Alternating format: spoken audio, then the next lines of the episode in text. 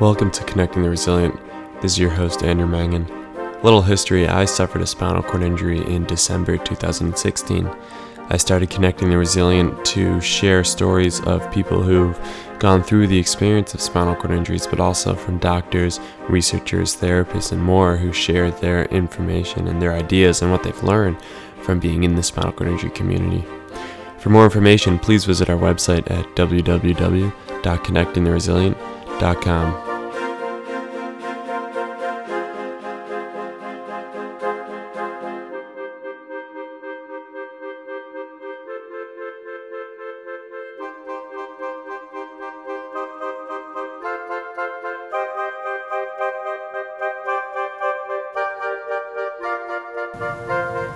For the 11th episode of Connecting the Resilient, I spoke with Jenny Sichel.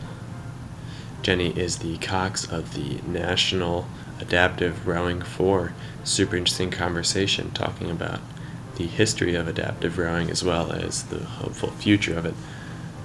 Apologize for the lack of content in these past couple of weeks. I've been super busy, but I have a lot of cool interviews coming down the line that I should be getting up in about two weeks, and I'm really excited about those. So be sure to check back and listen to those. And now, my conversation with Jenny.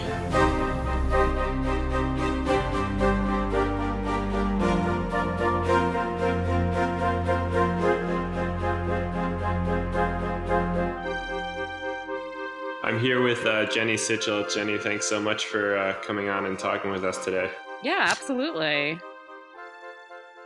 And so Jenny is the uh, coxswain for the um, paranational rowing team uh, four. Jenny, how did you get involved with the um, national team? So I actually uh, randomly coxed the national team coach back in 2009, the adaptive national team coach in 2009, and she liked my style and the way I coxed and asked me to come try out for the team and made it in 2010 and there's been no looking back since then mm-hmm. so you've um, have you been to would that be two olympics then no or? i was only uh, i was on the team in 2010 and then 2013 again was my next team bid so i've okay. only been to gotcha.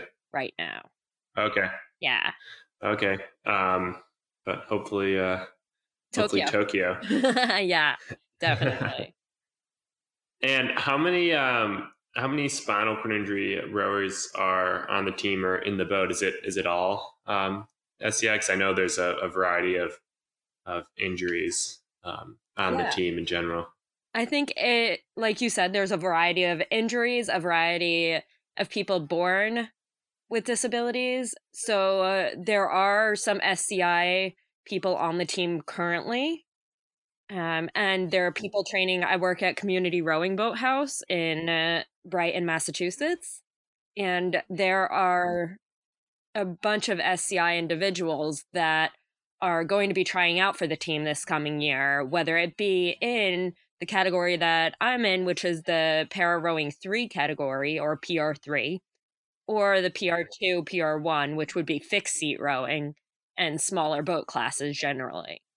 So okay, totally varies. And what are yeah? And could you talk a little bit about the the categories, uh, the delineation, yeah, of the kind of adaptations? Yeah. So the PR three is sliding seat, and so if you were to go look at a collegiate rowing boat, you would see a PR three potentially in the boat. Um, if you uh, so it's full body rowing use your legs use your trunk and use your arms. And then uh, pr2 is trunk and arms. So basically your legs are fixed into place and you're sitting in a fixed seat so the seat does not slide anymore. And uh, you basically swing back and forth while extending your arms using all of the muscles that you have with your core stability, bracing a little bit more with your legs than accelerating with your legs. And PR1 is the same type of thing as PR2, except you have a strap across your chest because you may not have core stability. And so it allows you to use your arms and shoulders to row rather than trunk and arms or mm-hmm. leg trunk and arms. Okay, and you said those are more uh, small boats. Yeah, so the PR1 is currently a men and women single. And the PR2 for the Paralympic level is a mixed double, which is two people. But they also just recently added singles for that category for World Championship level. And then uh, PR3 has Paralympic level of the four, which is the boat that I'm in. And then it also has World Championship level of a double and two pairs, which are one or each person rather than two, as in the double. Gotcha. Fascinating. Um, and I know.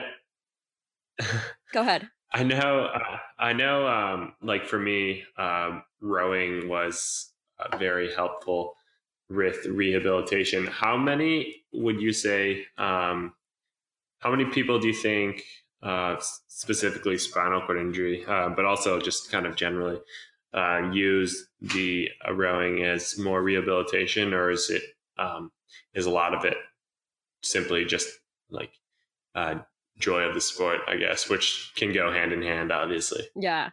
I think I would say out of our spinal cord injuries, we probably have about 80% of them have used rowing as a form of rehabilitation.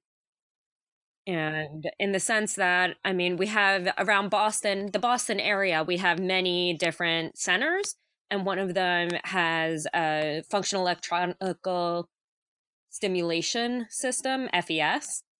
And so they use that in specifically spinal cord injuries to uh, kind of rehabilitate the muscles in the legs and in the arms.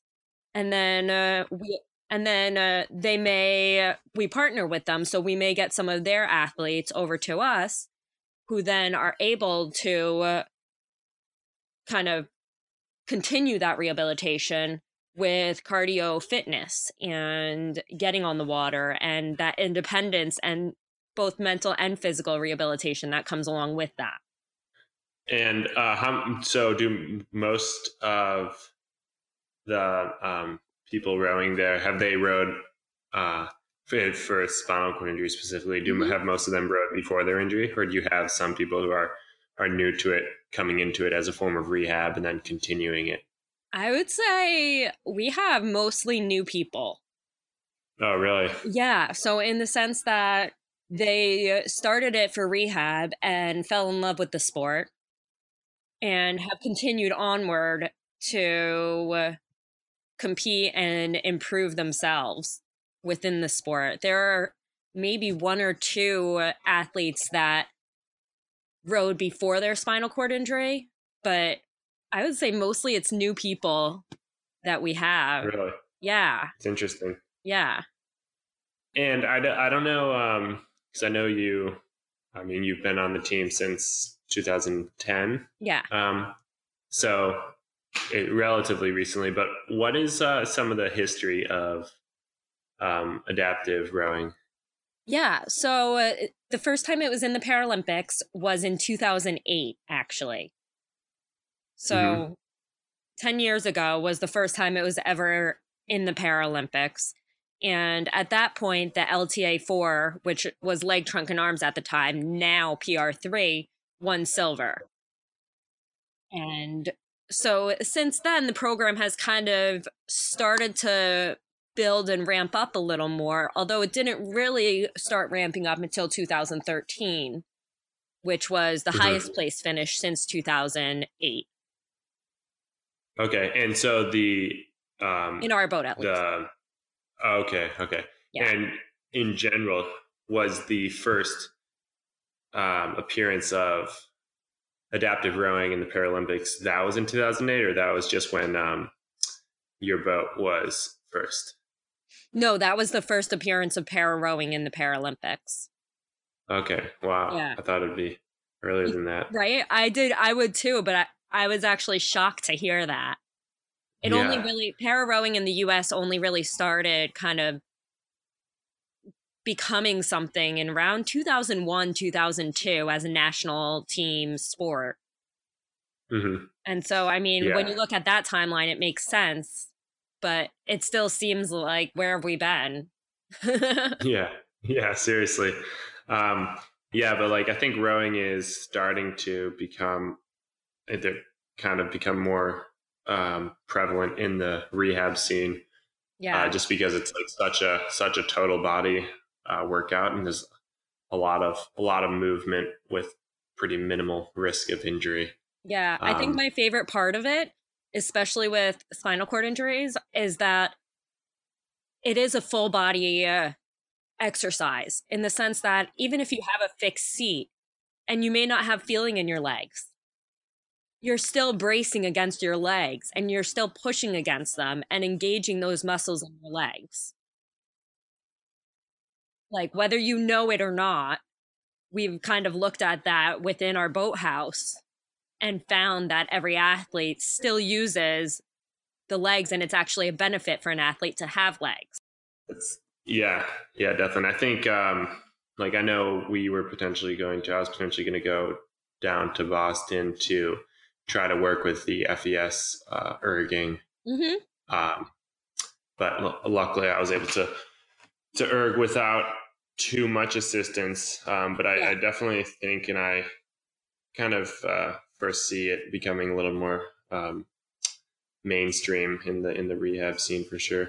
But thank you um, very much for uh, for coming on and talking with us about kind of the history and and what you guys are doing down in Boston. It's really really fascinating.